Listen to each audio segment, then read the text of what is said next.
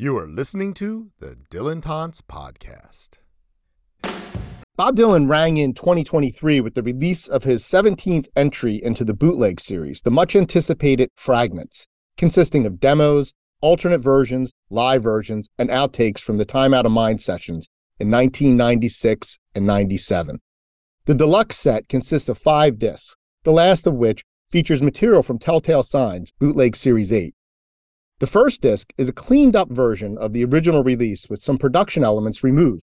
Disc 2 and 3 consist of outtakes and alternates unreleased before, and disc 4 is live versions of the songs. Only one song from Time Out of Mind, by the way, Dirt Road Blues, has never been performed live, and some, notably Lovesick, have been crowd favorites. So here at Million Dollar Bash Wing of the Dylantantes, we have rounded up the usual suspects to round out our roundtable. Rob Reginio teaches modern literature at Alfred University. He is currently at work on a book about Dylan's album, John Wesley Harding. Nina Goss is editor of or contributor to the volumes Tearing the World Apart, Bob Dylan in the 21st Century, and Dylan at Play. She is a contributor to various anthologies and presented at the first World of Bob Dylan Conference 2019 and Dylan and the Beats Conference in Tulsa 2022. She teaches at Fordham University. Carney is a professor of history at Stephen F. Austin State University, where he teaches courses on Black history and cultural history. He is finishing a book manuscript on the public memory of Nathan Bedford Forrest. Erin Callahan lives in Houston, Texas area, where she teaches English at San Jacinto College. Graley Herren is an English professor at Xavier University in Cincinnati, where he regularly teaches a first year seminar on Bob Dylan. He is author of the book Dreams and Dialogues in Dylan's Time Out of Mind, and he has a Substack newsletter devoted to Dylan called Shadow Chasing. And I am Jim Salvucci, founder and keeper of the Dylantantes. And by the way, all of us will be speaking at the World of Bob Dylan Conference in Tulsa this spring, so you can see us there. Let's get your impressions. Now, I don't want your first takes or your impressions from January, but tell you tell me what you think of fragments now.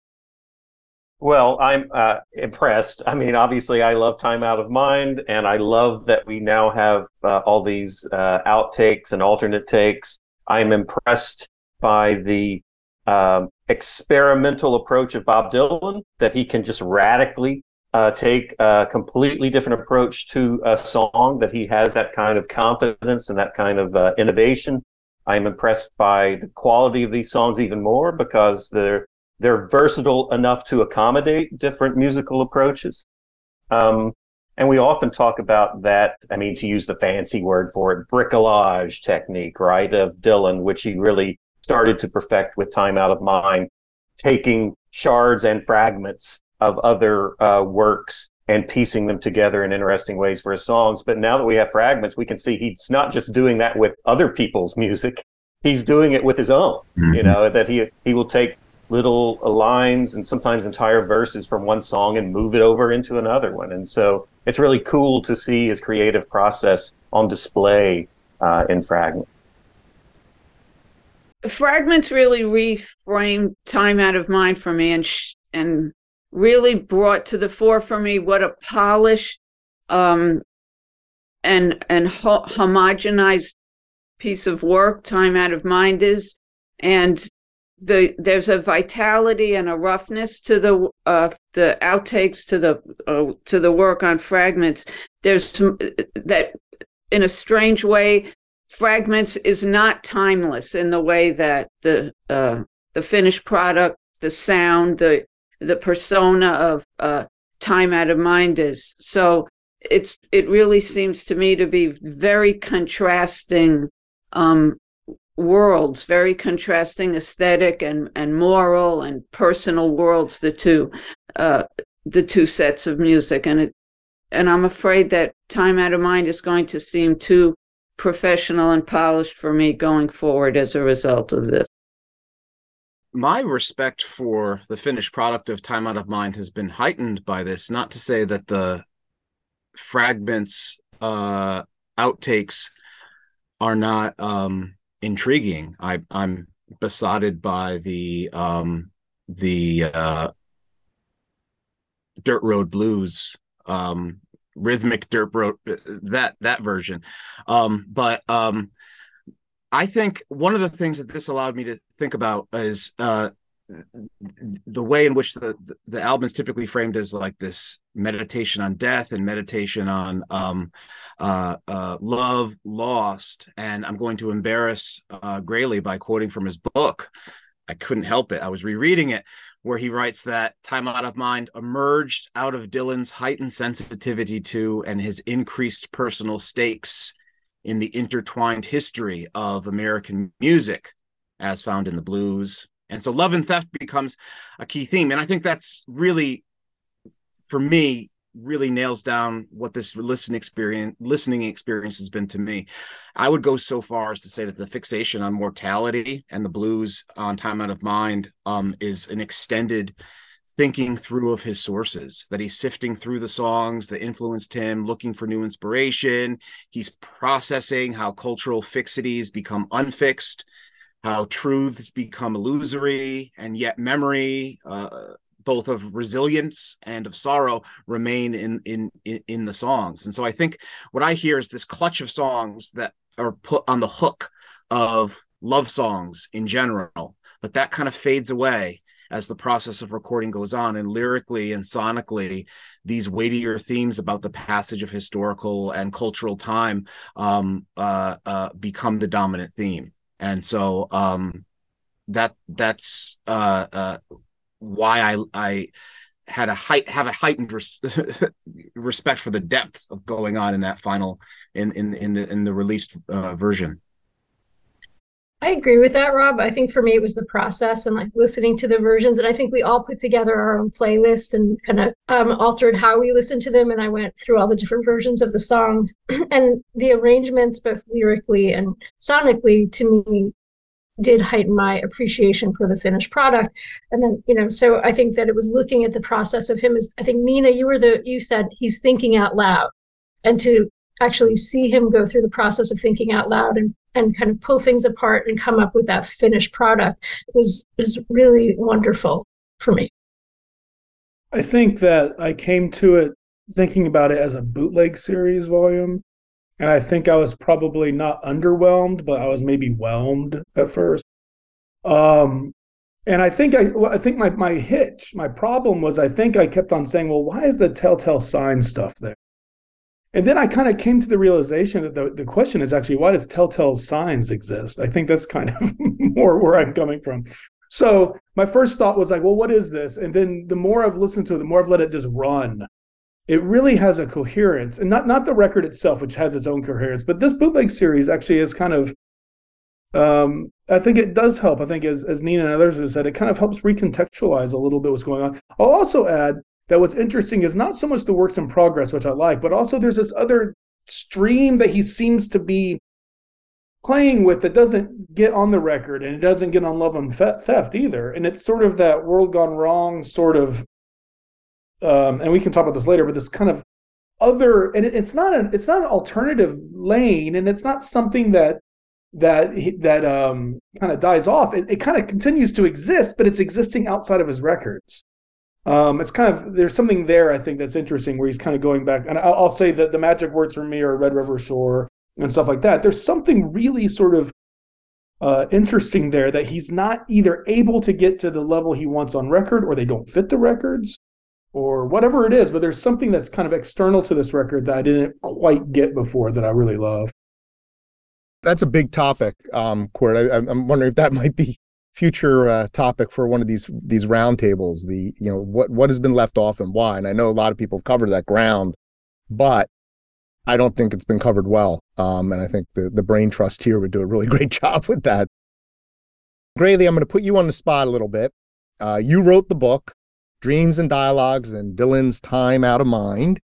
It's a book I think as time goes on, it's going to get more and more difficult to talk about time out of mind and frankly fragments um, without referencing your book in some way or another. And uh, you know, so congratulations on that. Do we need an appendix? Do we need an addendum? Do we need a supplement to your book since the release of fragments? And I open this up to everyone, but I want Graley to talk first. Well, it's deepened my appreciation of time out of mind. Uh, you, you, as an author who is on the record in such detail about uh, an album, You know, there was some trepidation here. Is he going to pull the rug out from under all of my arguments and reveal to me how wrong I had it? uh, I did not feel that way uh, with fragments. Uh, in each case, as much as I love fragments, I could see why certain takes didn't make it uh, onto the album, and and I, I, it did reaffirm my belief that he he released the right album. He and Lanois uh, put together uh, the songs and the versions of songs that fit together most coherently to create this kind of sonic atmosphere. Uh, and uh, thematically, um, the fragments were revealing in that you can see him in the workshop uh, uh, working with these ideas, sometimes more blatantly. Uh, in the outtakes, "Dreaming of You" always is fascinating to me. My single favorites track on the whole fragments is that teatro version of Dreaming of You, which I just think is fantastic. Um, and and you realize in listening to Teatro that Dylan could have given us a very different record. I would never wish that Time Out of Mind as released were anything other than it is, but I would have loved to seen him keep going in that direction and given us an album's worth of that stuff too, because between the Can't Wait on Telltale Signs and this Dreaming of You and uh, uh, isn't there a Dirt Road Blues from Teatro, or am I thinking of Till I Fell in Love with You? Everything, everything from those Oxnard sessions, I just love, as different as they are from the the released album. But uh, in thinking of uh, in terms of uh, the newly released material and my book, I especially was intrigued by the religious uh, outtakes. I mean, certain references to faith and the Master and guide or God, depending on how you read it, and it could almost work either way. Um, and then uh, I think that uh, you know the, the, the either shakiest limb that I walk onto in the book, or the most interesting. I I, I prefer the latter. Uh, the the possibility of a uh, meditation on race in um, in the songs and that sense of possibly on one level a kind of fugitive slave narrative or an allegor- historical allegory of the search not for an actual physical lost lover but for liberty for freedom. Uh, th- those those ideas were really reinforced for me especially on you know the one i'm going to read right? I mean that that great uh, line from standing in the doorway version one um, that I wish had made it onto the album, but I glad I'm glad that we now have access to it. When the last rays of daylight go down, buddy, you'll roll no more. I can hear them silent bells in my head, and I wonder who they're ringing for. Don't pass me by. Give me liberty or let me die. Uh, I think there's so much you can do with that, and it's so much more ambitious than just a lost love song, someone pining away for the woman who got away. I mean, it is that. It would be futile to deny that it works on that first level. But there are other levels of meaning he's working on here. And lines like that, I think, really reinforce the idea. Much like he uses Rosie, I think, as more than just a person, but as some emblematic uh, dream of liberty and freedom, an embodiment, an allegorical embodiment of those ideas. Um, I see a lot of that display here. And I love the fact it feels to me now that yes, Mississippi is a great song. Yes, Mississippi fits well on Love and Theft, but Mississippi is a time out of mind song. and I feel like that position is just even more solidified now uh, that we have so many outtakes and that they're always framed in connection through the bootleg series uh, with uh, with this album because that song uh, speaks volumes uh, to that that theme of the meditation on race in America um, in Dylan's work in general, but especially on the South. All right, I want to open it up. Any others? I just want to throw into Graley real quick that I don't have the, I can't point to the letter and verse here, but I would also throw in, I'll say it again, Red River Shore, that there is a there is an undercurrent there, um, especially if you connect Red River Shore to something like Lakes of Pontchartrain, which I think is clear, and then you have kind of races right to the edge, like it's it's here. Um, and maybe not so to the edge. Maybe it's central too. I think there's a lot that you could do with that. I think putting that into, into your conversation um, would be interesting. And there's a Red River Blues by Josh White, I think, if I'm remembering correctly, that fits in. But what Graley said about that line, give me, I mean, it's just such a brilliant reinterpretation of a cliche. Give me liberty or let me die. I mean, when you were speaking that, uh, Graley, I, I couldn't agree more. I think that, in fact, the um, what we get in fragments bolsters the case that this is and that's kind of how i began with my impressions was um, maybe i'm too influenced by your book but i definitely see that be, you know you hear in the press the, the continual litany of dylan facing his own mortality dylan thinking about lost love dylan thinking but um standing in the doorway he makes it by taking those lines out of it into a love song. But now we get to see that he was thinking about these larger themes and that uh standing in the doorway with that line in it i don't know if it might have fit on i mean it it it's it just it reaffirms what you said. Well rob i also wanted to bring in like the, the question of does it change the way we look at this right and i think if those sessions if you listen to like what you're doing if you're looking at john wesley harding if you heard all the outtakes, it doesn't really change. I mean, there are some really interesting things, but it doesn't really change the record so much. But this is a record where these outtakes really do offer, you know, very interesting. I mean, can't wait. Um, I mean, you could. There's all sorts of different threads that could have been could have been there. I mean, I still love the record, the one that's on the record, but there's some great lyrics that just get tossed. Um, yeah, yeah. So I think this, this, unlike other records, this is a, this. These are the outtakes that kind of do shape like a shadow version of the record that could be. Absolutely, absolutely, and I in in curating my own um, version of "Time Out of Mind" based on uh, these um, outtakes, I deferred often to the studio, the final, the final vert, but can't. I couldn't decide which "Can't Wait" I wanted to put on there because they're all so they're all so wonderful. Yeah. And and so evocative of different paths that could have been taken. I want to move on to a different topic. Um, one that is always lurking there because it, it's just been there since the beginning, and that is Daniel Lanois, um, the producer of Time Out of Mind. The number one dig against Time Out of Mind has been since the beginning um, his production values and, and what he imposed. Now we have a version of the album, the volume or the or the first disc of volume 17 of the bootleg series, uh, that is stripping out much of what he did. And so you can hear Time Out of Mind without all that, without all that so called swampiness.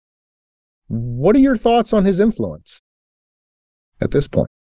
Well, since I love Time Out of Mind as it is, I didn't need a remix. So I I feel like if you needed an alternate version uh, of Time Out of Mind, you got it. uh, and so the Columbia and the Dylan camp have placated uh, that uh, that long uh, complaint. And since we've heard Dylan himself make it too, uh, it's it feels like an act of bad faith on his part to throw Lanois under the bus that way. I would be supremely insulted if I were Daniel Lanois, but um, I've listened to the remix. I have nothing against the remix for the person who did it. He was doing a job that he was contracted to do. I'm not quite sure why Columbia or Bob Dylan would do that, but um, so be it. I've I've listened to it once. I doubt I'll be listening to it again. I'll take time out of mind as released. Um, but uh, so I guess I'm not the right person to to be answering this question since I was. And and I think that the more, for instance, that Craig Danieloff has done uh, those important interviews with Mark Howard, people involved with the making of the record, we realized that the dirty sound was coming from Dylan. I mean that. I think one thing that at least uh, around the 25th anniversary, the more we've heard from people involved that we realized we got wrong initially was that the sound was somehow uh, against Bob Dylan's wishes or a, a, desecration of of his pure sound. And the person in the studio who wanted to make it dirtier was Bob Dylan, not Daniel Lanois. Lanois wanted to do the teatro stuff. That was what Lanois wanted for this album. Uh, it was Dylan who uh, pushed it in a different direction. Graley, you're in supportive company though, because Court and I talked about this, and we didn't feel you know, as Court says, overwhelmed by the remix that, you know, I like the Lanois production because I think that it gives us, I feel like Dylan is sort of in that space where he's constantly moving and he's not one place or another place. And so, sort of that meta space that the sound sonically, the Lanois production gives us that. And so I, I prefer the Lanois production for that reason that we constantly that we feel that we're sort of in an in between space maybe with with Dylan as he's trying to, you know, find his way. I agree totally that Lanois just n- n- is able to create this sonic space that's completely suspended, and that if the if time out of mind is supposed to make us feel actual palpable timelessness suspended between life and death and the underworld and the and the material world if we're really supposed to feel that then then the lanois uh, production makes that absolutely palpable. And I, I'm with uh, Graley. I listened to the remix once, and and I just go right past that to the outtakes every time I listen to this. So, I'm thumbs up, Lane It's so interesting because what would the remix? What we want the remixes of? We want the remixes of those '80s records, right? We want the remixes. Yeah, yeah we want oh. Empire oh. Burlesque stripped stripped sure. down to. But they, are making it they're, they're underwear. Bit, this was a little bit of the critics, but it was a little bit too of like this. This is like Let It Be Naked or something. Like we're taking Spector out of it, and you know, Spector away from Let It Be kind of proves that Spector needed to be on to be on some of that stuff. But I think this is such a strange a strange thing. I will also add that this was the first record, I, kind of like the liner notes. This is the first record I bought as a contemporary Dylan fan. This was the first one, and it was like I came from a world where Emmylou Harris, Wrecking Ball, U2, Wall was a norm. And when you heard that, it wasn't weird. I mean, it wasn't strange, and I think people were kind of off put by it. But there was a there's a contingent of people that have been written out that didn't find that shocking or odd at all. The other thing I'll say is that this record was my COVID record, and during COVID, I went back to this record a lot, and I was struck by how just how fucking good a record it is. That everything works in it, and that um, you know, you, you want to say, well, is it really about mortality? It can't really. Is it really? Are we just believing that? Then you go back to it and you're like, oh, yeah, no, it really is. Now, it's not about his personal necessarily mortality, but it's all there. And the other thing I'll say is that I was really struck by, and I've been struck by with fragments too, is going back to we can talk about mortality, we can talk about death, and we can talk about all of this, but you also have those two last verses of Highland, which are some of the most beautiful writing he has, where it's like, here's the sun, but it's a different sun and here I am, and then, but I have different eyes, and he has that whole last bit where it's like, you know, that's I mean, the, the whole record ends with that's good enough for now. That's pretty amazing. And I know Highlands is kind of a weird song in some ways. We want to say it's not really part, but it is. And to have that whole story song at the end, um, I just remember going back to that song over and over again, going, well, I don't think I've really listened to it that often. But I was like, man, those when he goes from the waitress and the eggs and the sort of comical thing into this like meditative space at the end. I mean, that's it. And like what Nina was saying, there's like a meditative thing going on there. And I think that it nails it. I think it's great. And that's not just because I'm championing what's ever there, but the alternate the alternate versions don't woo me, I should say. Yeah. I agree with you about Highlands for sure. Highlands is kind of like Desolation Row in a way, where it pins together, it holds all the songs together, oh. it enfolds the whole song sequence in this persona that's considering his own art, the passage of time, the way that we dream through these songs and cross borders between selves and eras and between life and death. And I love that. And that's the line I, I love that line too. I've got new eyes. Everything seems farther away. Right. Which is that distance of I don't quite fit in, but also the past is somehow there lingering on on on the horizon. Um i i like the lanois production and i mean i went back and reread his great praise for lanois on the oh mercy record in in um chronicles where he says uh danny's sonic atmosphere this is on what what is it you wanted Uh, Danny's sonic atmosphere makes it sound like it's coming out of some mysterious silent land. The production gyrates and moves with all kinds of layered rhythms.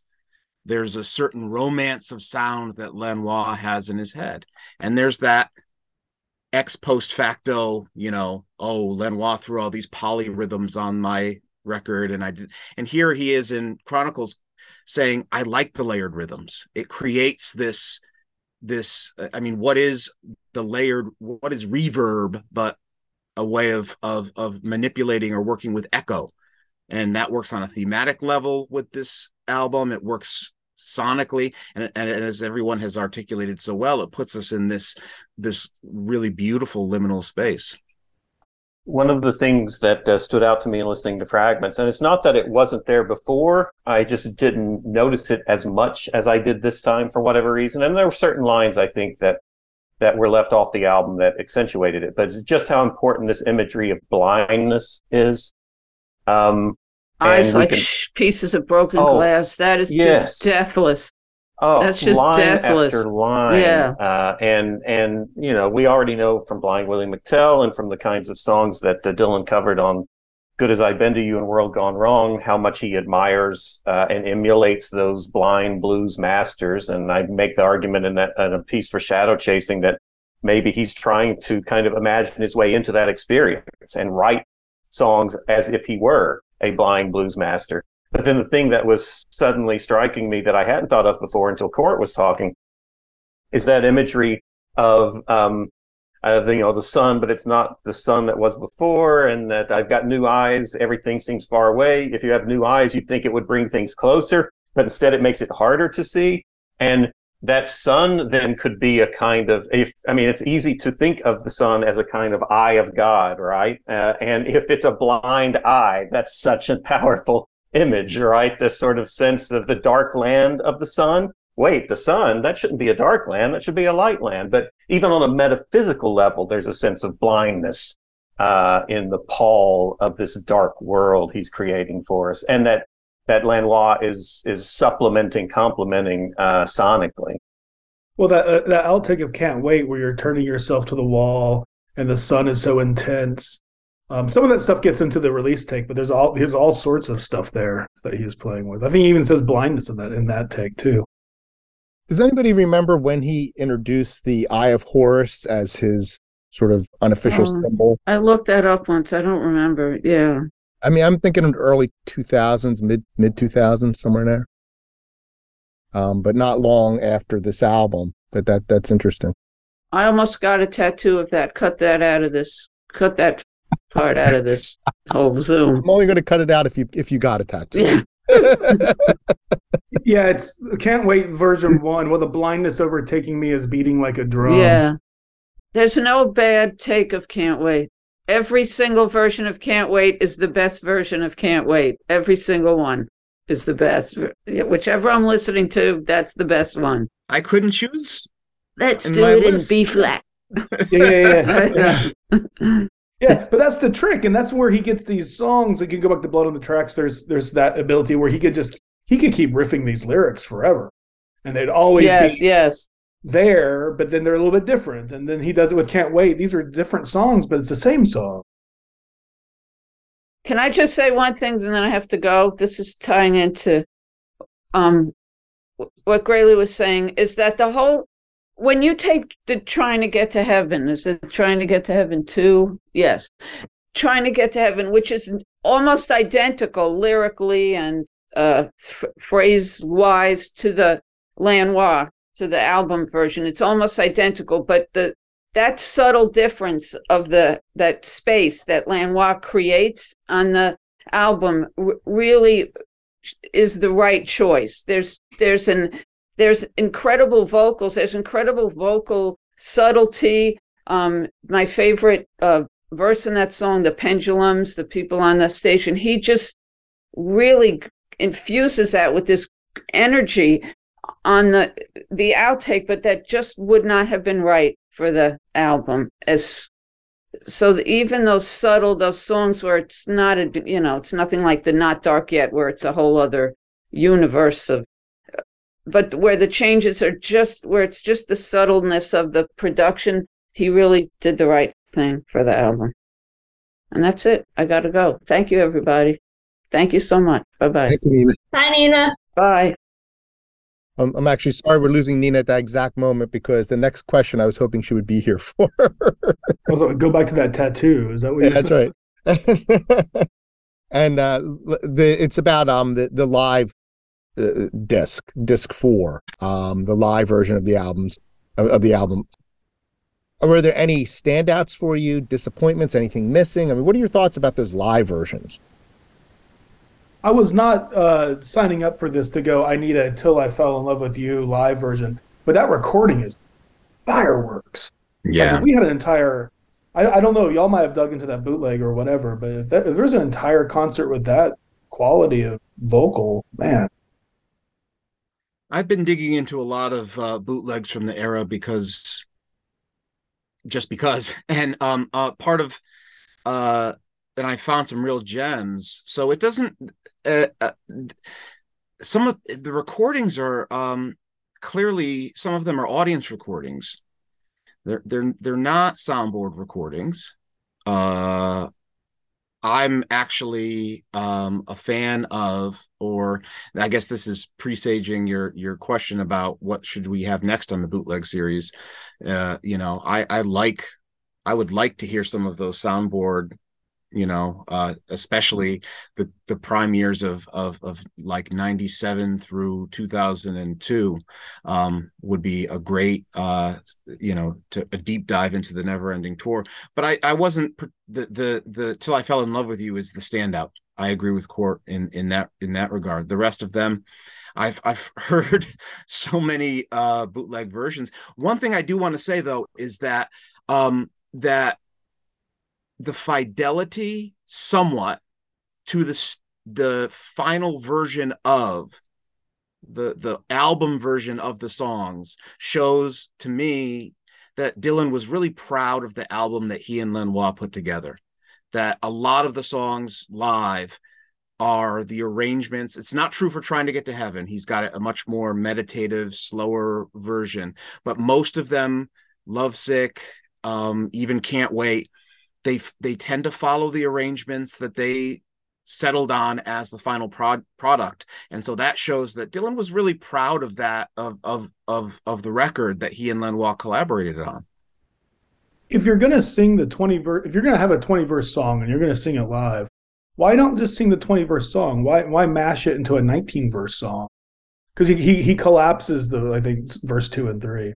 That's kind of an interesting, but that's an interesting mindset. Like, is there something there? Is he construct? I mean, it, it doesn't become a short. song. I love that that that that anecdote where where he says, "This is the short version." I love that. um, uh, you know, there's a question here, uh, not not from live, but it, it dawned on me, and I and I'll, I'll pause it. To, well, maybe Graley, you can answer this too. But does the, going back to the original conversation, does this record even seem like a 1997 record? I mean, I think that's what's so interesting about it. We look at it now, and and, and the pull quote, of course, is this was old Dylan, and now we're that was halfway Dylan.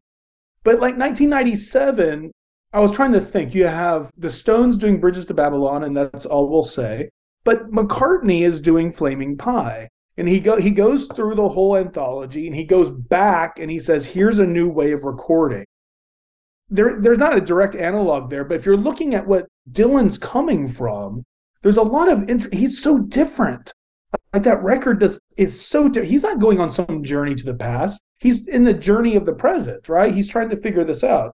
But it's so fascinating when we think about that. And the other thing I'll add is that there is a very good reason why Jerry Garcia's death predates this. I get that.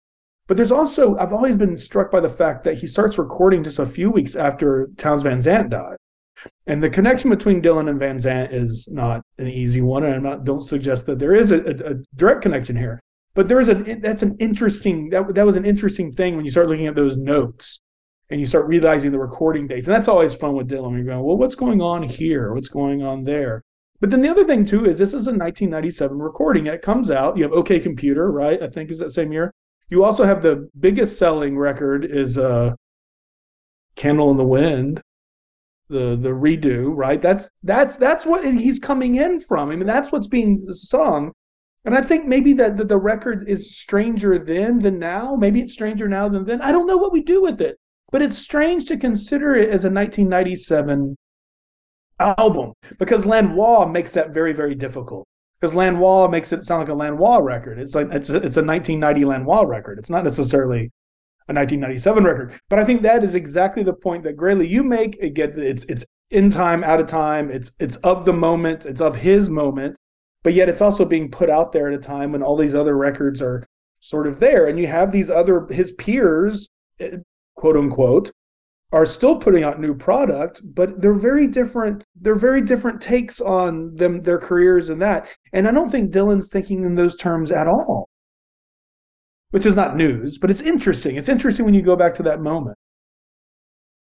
Yeah, you know, um, it is a it is a time shifting album, uh, right? Uh, and you feel that sense of wrinkles in time where he'll mash together references that don't seem to fit together, except that Bob Dylan makes them fit together. You know, you can have standing in the doorway that starts off with a jukebox, and then he's riding a horse. I love that line about the horse, right? Uh, and he'll seem to be making references, you know, that it'll be a contemporary song, but then he'll be making these biblical references. And it's not a contradiction. It's not like he lost the thread. He forgot what he was writing about. This is how Dylan sees a world in which these overlapping time references make some kind of sense. And so sonically, yeah, it's on the one hand, um, he, you know, the, the, the tapes that the, the music he wanted Lanois to listen to to get ready for this album uh, were it might as well be a 1927 album as a 1997 album, you know, Charlie Patton and stuff. But then we also learned, you know, that he wanted it to be a Beck album yeah. or sound like that with loops and all this. And so it is a weird mishmash of things and it it shouldn't work, but it so does. But it also it's a it's a beautiful prelude and obvious, obvious, obvious reasons to love and theft.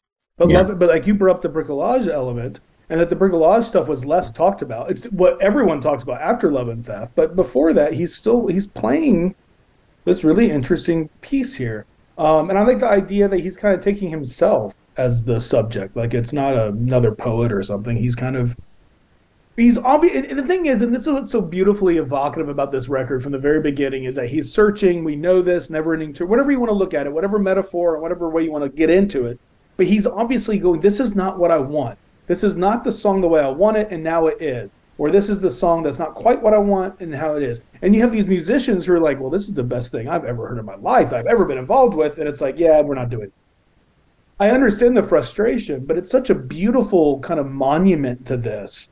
Um, and, to, and just the harp on it, you know, when you have uh, Red River sitting out there with these at least two gorgeous versions that are very different, they don't, they shouldn't be on the record. I'm not making the argument they should be on the record but he's on this other path because you have Red, you have Red River Shore, you got what Huck's Tune a little bit later. You have these really interesting sort of vibrations that are happening outside of this other thing. Um, he never makes a whole record that sounds like it, but if he did, I mean, some of those outtakes, his voice is so great and it's so mm-hmm. beautiful um, and so different sounding that there's like a whole other shadow series of records he could have made on. But to both of your points, so Rob and I had talked about that yesterday, and you can, or not yesterday, Thursday, about how he, the the albums that he gives or the people he tells Lanois to listen to.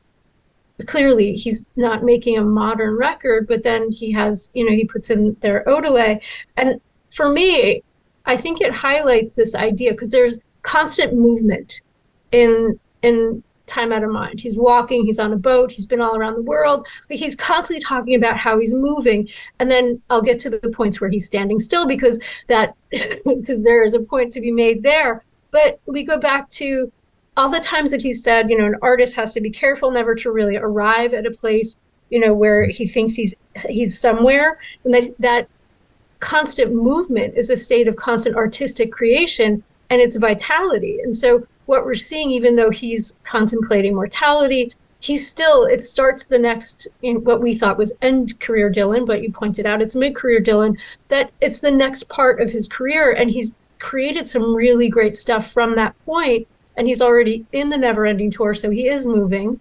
But from that point on, he starts to really play the new stuff. And so that to me, that movement that we see that I've really been focused on is artistic vitality. And it's also the sense of creation where we see him constantly moving and creating, you know, new ways of writing and painting and, you know, considering his artistic creation.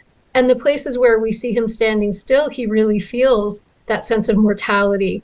And he took out of, I know you were excited, Graley, about that first version of Not Dark Yet that I was on first listen horrified by. like horrified. Uh, and part of that is a, a, personal because this is the album I listened to over the last year, um, and especially in the fall. But he he takes out he takes out the line where he is standing he's standing in the shadow watching the parade and so and even when so he's he's taken that stasis out of that lot out of that song and then he also has the it, looks like i'm moving but i'm standing still and so that sort of sleight of hand that you know he is standing still and where he's feeling that the darkness is coming and i found that just lovely um, but that's how i look at this is that you know it is it it is out uh, it is suspended in time but he's also giving us this constant movement where he's launching something new. I have more to say about Not Dark yet, but I will be quiet now because I think Rob wants to speak. Oh, I was just going to say that you can see um, in those 80s albums like Empire Burlesque, he was clearly working with producers and saying and saying, I, I want to make a modern record, modernize my sound. And this fragments proves that and again, I went back and reread the "Oh, oh Mercy," where Bono supposedly, with his his case of Guinness, inspired Dylan to call up Daniel Lanois and, and hook up with him. But I think Court makes uh, a, that great case. Lanois's own solo albums, Emmylou Harris, Wrecking Ball, just a gorgeous, gorgeous, gorgeous album.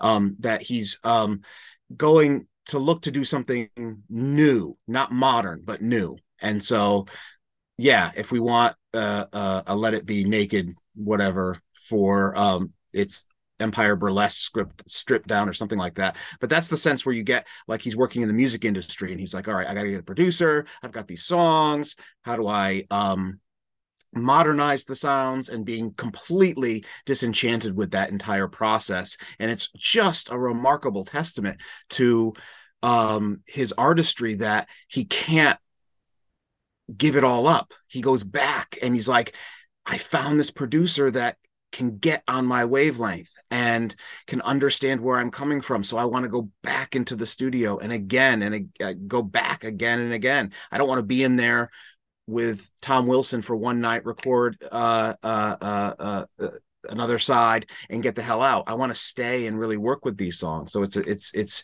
just that vitality that Erin was talking about. It's just it's remarkable. But also, Rob, that point that Nina made um, about Lanois having the, the confidence to go head to head with Dylan that maybe other producers wouldn't, and that helped the creative process to give us what we have in, in the final version. I mean, they have they have been working obviously for some time. They knew each other at the degree. Yeah. I mean, there's these beautiful evocative moments with you know Dylan with his little notebook, or maybe he's not even doing the notebook, but he's reading the lyrics to to Lanois. That, that's a beautiful on the on the, the bumper of the car. But back to Jim's kind of question, I wonder too, is this the and I'm not a never ending tour, however we call it, aficionado, but I'm wondering if these live tracks, as they enter into the set list, I wonder if this is what kind of because you have those late 90s and early aughts concerts, which are really phenomenal. And I'm wondering if this is kind of loosening him up a little, not loosening him up, but maybe they're kind of addressing different things. Because you know, I think there's some stasis in those mid 90s shows. I mean, as good as they were, there's some stasis, and that maybe that blows up that because he starts bringing in those older tunes. He starts bringing in some of that stuff a little bit differently. Um, I'm wondering if this is sort of the more of a segue period live version. I mean, I think we have some questions in terms of the bootleg series itself of like why those tracks, you know, what are they trying to suggest here? It's not a whole show. There's different ways you can go about that. You know, there's different ways you could approach that, but it's it's intriguing uh, the way they've presented it.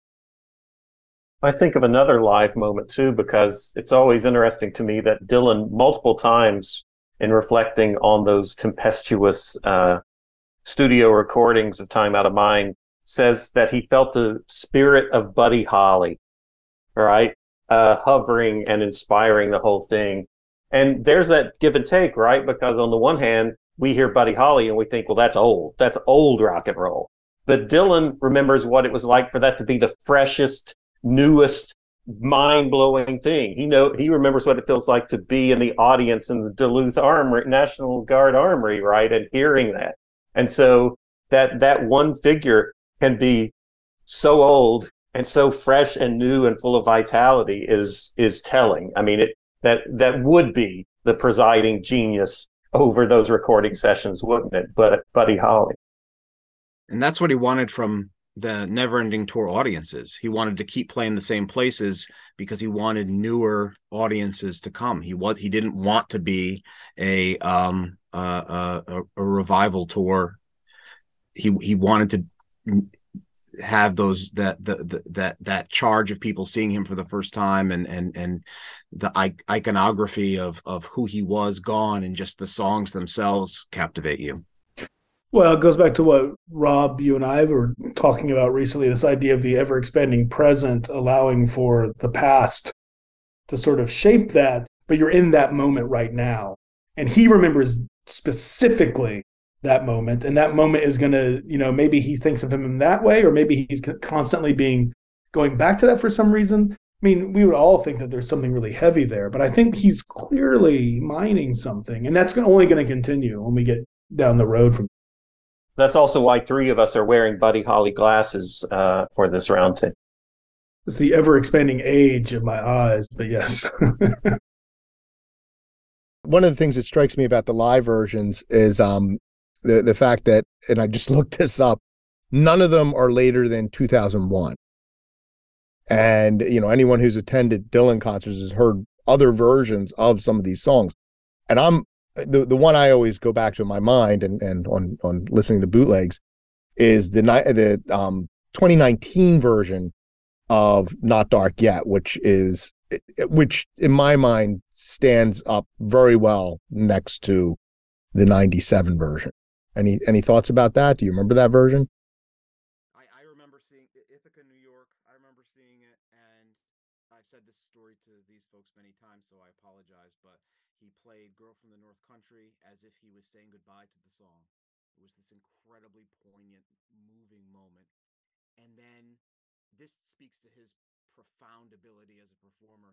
He turns away from the the the, the piano grabs the microphone and goes into this searing this this the minor key not dark yet.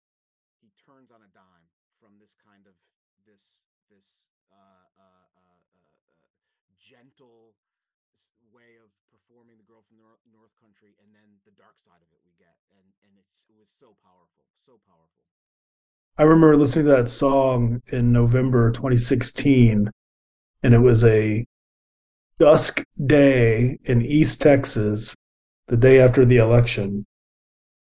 Um, and uh, yeah, that song speaks. That that song speaks to everything you could ever go through. The other thing I was to say is like his live show now, right? Very monochromatic in a beautiful way. But his live show then wasn't. His live show then was like, here's this song, here's this song, here's an arrangement, here's an arrangement. Even what Rob was just saying, here's this shift. And now he's sort of like, well, now whatever he's doing currently, I don't really know, but his it's like here's here's something in brown for you. And I'm meaning this in the most beautiful, positive way I can. I don't mean it negatively at all. But I think that's interesting how he's adjusted the way he views these songs and arrangements. And there was the echo effect that he had in 2019 when he played it live, um, which, though it's more pronounced than any of the echo effects you hear on on the studio album time out of mind it feels of a piece that's like an extension an amplification of that effect. And of course jim and i i mean jim you may have seen multiple shows on that tour but i know that you and i actually attended the same concert and saw that version together at northern kentucky university uh, in November of 2019, and that was the highlight of the show for me. Well, for, for the record, by the way, we, we we weren't together together. I had horrible seats, and when I got up to leave, I looked down the aisle. I saw right. I, saw I was on the front row, the front row like a mile away. Um, but uh, yeah, that and that yeah, it was the highlight for me. He was trying to get closer, was but he was still a million away. miles from me. So I want to wrap this up with a question about the future. All right. Um, so I want to ask you, and and Rob already gestured toward this. There have been some indications that we're nearing the end of the bootleg series. That there there might not be too many more editions. We're at number seventeen. Maybe the Dylan camp wants to round it off at a nice twenty, and uh, you know, and go from and and and not do any more after that. What do you hope will be in the next series, or what what do you think will be in the next series? What do you want to hear? I just want to add that that's a really fascinating conversation, though, right? Like, why? Because the reason why isn't content. The reason why is economics, and the reason why is what does a box set look like today, and what, who's doing. I mean, there's a lot of really kind of interesting questions in that. I never got the feeling that they're thinking we've scraped the barrel and we don't have an interest anymore. I think it's more like, well, what does the bootleg series even look like? And I think there's been some weird sort of versions down the road, but I think there's as a, as a group of of a collection of of recordings, it's a fascinating uh, experiment. And I, I would hope that they don't end it, and I bet we all hope they don't end it. But maybe they'll shift it in some way, and it's a different thing. But as that as a caveat, I think it's an interesting. It, it- the question of the series itself is interesting. I'll let other people speak first in terms of their wish list, but I think that I think that is an interesting conversation. Well, my wish list, of course, would be Love and Theft because I love that album so much. And so anything that didn't get included is probably worth listening to as well. Uh, if there were Karma in the universe, the first disc would be a remix produced by Daniel Lanois, but I don't anticipate that will happen. Uh, but then having said that, you know, um, often the bootleg series I love are ones that blow my mind because I, they take material that I was underwhelmed by originally and make me realize, oh, there was a whole lot more interesting going on here. So maybe Together Through Life, which is probably the weakest link, if I had to pick a weak link in Dylan's 21st century stuff, that would be the one where there's the most a potential for movement for me. I think that if if there's some really interesting material that didn't make the cut onto that album, I'd love to hear it just so that I can appreciate what was going on at that time, maybe better than I currently do with that album. Graley, I was thinking the same thing about Together Through Life. That it there there's got to be something. uh, Not there has to be, but I I want to see if there was anything else that would make it more interesting, um, for sure. So we're like minded. I heard someone say um, the Supper Club tapes. That would be really wonderful to have those. Um, so those would be my two. But yeah, Together Through Life was first on my list for I sure. think, I think we go back to the idea of what we get out of it. I was most excited about Cutting Edge. I was most excited about Basement. But the ones I listened to, another self portrait is just five, five, five, five stars. Trouble No More, mind blowing. Trouble No More shifted the needle. Um, yeah, Supper Club would be great. I would say, what do people generally say? The 74 tour, do something with that. Uh, Brown Street Bird Legal- session. Street Legal, the Tom Petty stuff. I'll say this. Here's my two answers. One, I would like to do something larger with the dead. There's got to be some great concert footage that is being cleaned up, and I would love to see something of that. And uh, the contrarian in me, and I'll just I'll just say it. Wouldn't you love to have the five discs of outtakes of the of the um, the Christmas record, which I personally do love. I, adore that record. If we're, if we're gonna have a wish list, let's get like the five discs there of, of different things and Dylan's Halloween songs, Dylan's Hanukkah songs, Dylan's yeah, keep going down the list. guys i got let me tell you this is the record that's going to bring everybody together five discs I don't hear a single court. I don't hear a single. I, I, I oh that, that is the short version uh but you know if you've gone to the, the dylan center they have really beautiful video footage of the tom petty those tom petty shows and I'm, I'm guessing that's probably being worked out at some point i don't know how or what or what they look like but that stuff would be really cool too Can I throw something in because I meant to work it in at some point? Um, and you, you know, as much as I love fragments, I will say the one maybe it wasn't. I couldn't call it a disappointment, but I had hoped that maybe there was a song I had never heard.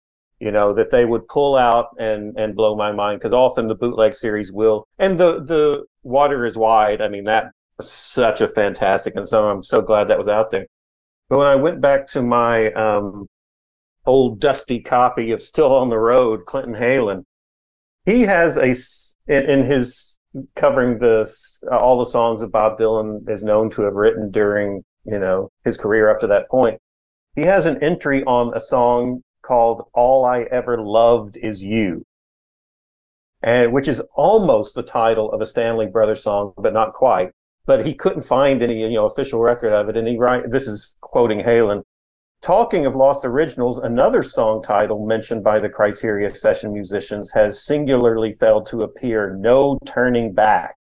This may have been turned into something else, as Doing All Right became Till I Fell in Love with You, or maybe not. So I don't know. Maybe Heylin's just wrong, you know, but he, he does have, you know, that there are records with those song titles listed. All I Ever Loved Is You and No Turning Back. So I had kind of hoped that those would make it somehow onto fragments, but either well I, they didn't for whatever reason but maybe they'll be on the next bootleg series any other predictions or hopes or dreams about the bootleg series i've already made, made my my comment. I would like to see a a, a, a more concerted curatorial attempt at the never ending tour because that's such a huge part of dylan's um productivity over the past 25 30 years now. And um i i you know from the economic standpoint you can obviously see this is like an endless cash cow where it's like here's another curated you know all of the songs from time out of mind live uh, in different versions. And you know but i would i would like something really with a uh um that kind of a, a concerted curatorial um you know finding the best sound but also the best performances which is i mean that's a huge undertaking but and, and maybe that's what is you know after the bootleg series ends that's what the next undertaking is because that is much bigger than anything um the bootleg series has taken on Erin any thoughts I think I shared my thoughts. I did have thoughts on not not dark yet, but we moved past it. No, please let us let us know. We're not we don't have to be in order. Go ahead. Okay. Well, Graley, maybe you and I can have a little a little repartee on this, but I I felt that the you know the the first version of Not Dark Yet. Um, I told you I was horrified by it, uh, and so let me look at my note. The one thing that I thought was interesting in particular um, was that he there's that the line where he says that just being in the same country as her is making me blue. I've got nothing left over from the love that we once knew. And he replaces that with she wrote me a letter, she wrote it so kind. She put down in writing what was on her what was in her mind. And so it takes it from love, from pathos into, you know, into her her mind. And and we ta- we joke that it's probably just a, for, a formatted Dear John letter. But he then does have something there is something left over from the love. And it's probably this stale letter of just, you know, dear John. Um, and I feel that I've already talked about the, um, I don't like the tempo. I don't, I miss the, the plotting of the, you know, the percussion in it and the crashing of the cymbal that it just makes me feel like this wave of sadness is coming over me. And so I felt like it's great to see what didn't work. I missed some of the really beautiful lyrics that he had in there, like the eye, the, the eyes of glass, and um, I did like standing in the shadows, even though it showed him in stasis. And I would love to know what you what you thought of that. Um, but I, and let me see, make sure to. I didn't like the more the. I thought that I was glad he dropped the lines. Her lips were so tender, her skin was so soft because it they just seemed um, you know, trite. And what he replaced them for was uh, was really lovely. And you pointed out, and I had this in my notes too, um, that I'm praying the Master will guide me back, and how it it it leads us to every grain of sand, and he replaces that with I can't hear a murmur of a prayer, and it's like there's that sense of despair there. But I'm interested to know um, any thoughts in response to that. Well, j- just so we're clear, I worship not Dark Yet as released on the album, it is certainly the superior version. There's no doubt he picked the right version uh, in terms of the tone uh, to fit with uh, its darker siblings on that album, uh, but lyrically as well. Uh, I mean, th- those I references did get my thoughts uh, uh, turning. The the line you mentioned there that appears in the album version, but not in the outtake. Um, she wrote me a letter and she wrote wrote it so fine. She put down in writing what was on her mind. It's almost word for word taken from an old song called Red River Shore in uh, in yeah. uh, one of the John Lomax um, song books. And so there's another the bricolage thing that he found a better line and he didn't even have to write it himself, so he just stole it and put it in. But I, am still glad that this version of Not Dark Yet exists in the world and we have access to it because it shows that versatility. It shows that a song that I never would have thought of in this kind of arrangement can have a certain charm. Uh, you know, not as good as the album version, not even close, but and it kind of fits with the album or with the song too, in that the central conceit, it's not dark yet, but it's getting there. Well, it's just lighter. It's it's really not as dark yet on this version. You know that the sun's setting, but the sun's still higher in the sky on this outtake than it will eventually sink down to uh, when we get to them.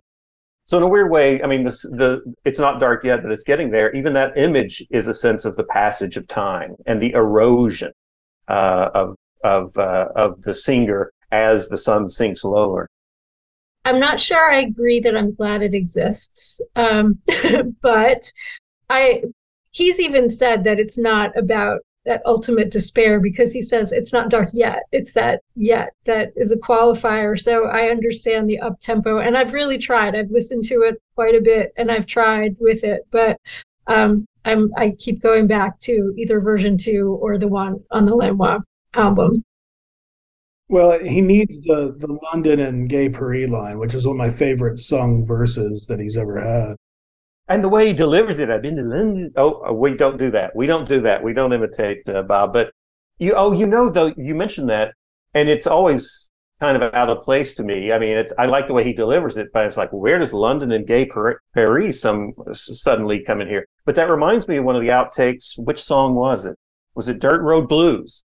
where he talks about walking the streets of Broadway and Hollywood, I think, and and we're like, I thought you were on a dirt road. What? Where do, how do we get Vine. to New York and yeah. Hollywood all of a sudden? Yeah. So another one of those uh, kind of non sequitur geographical references in this otherwise kind of unlocatable universe, except for trying to get to heaven, uh, where we get Missouri and Baltimore. I just want to say that on February on February first, there was a text exchange between me and Erin, and we were talking about all these other different things. And in the middle of the text exchange, she says, quote, I have strong negative feelings about version one of Not Dark Yet. that is true. Was like, yes, these other things are important. We need to talk about these things, but I need to tell you, it, it is important for me for you to know that I quote have strong negative feelings about version one of Not Dark. I'm consistent. And to add to your point, Graley, to, to, and give voice to Erin and you give voice to yourself, please.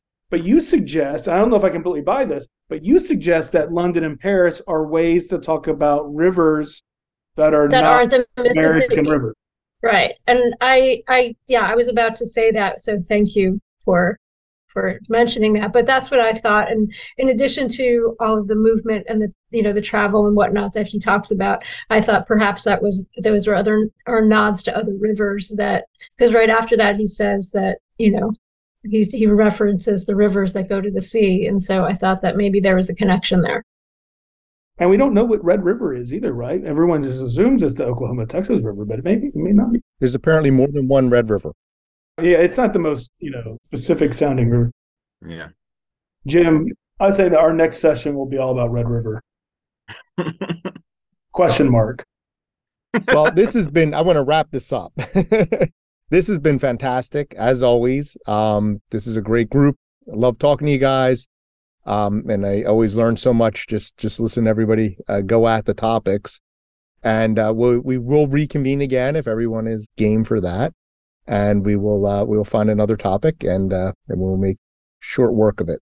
But thank you very much, and um, we'll see you next time. Thank you for listening to the Dylantantes podcast. Be sure to subscribe to have the Dylantantes sent directly to your inbox. and share the Tots on social media.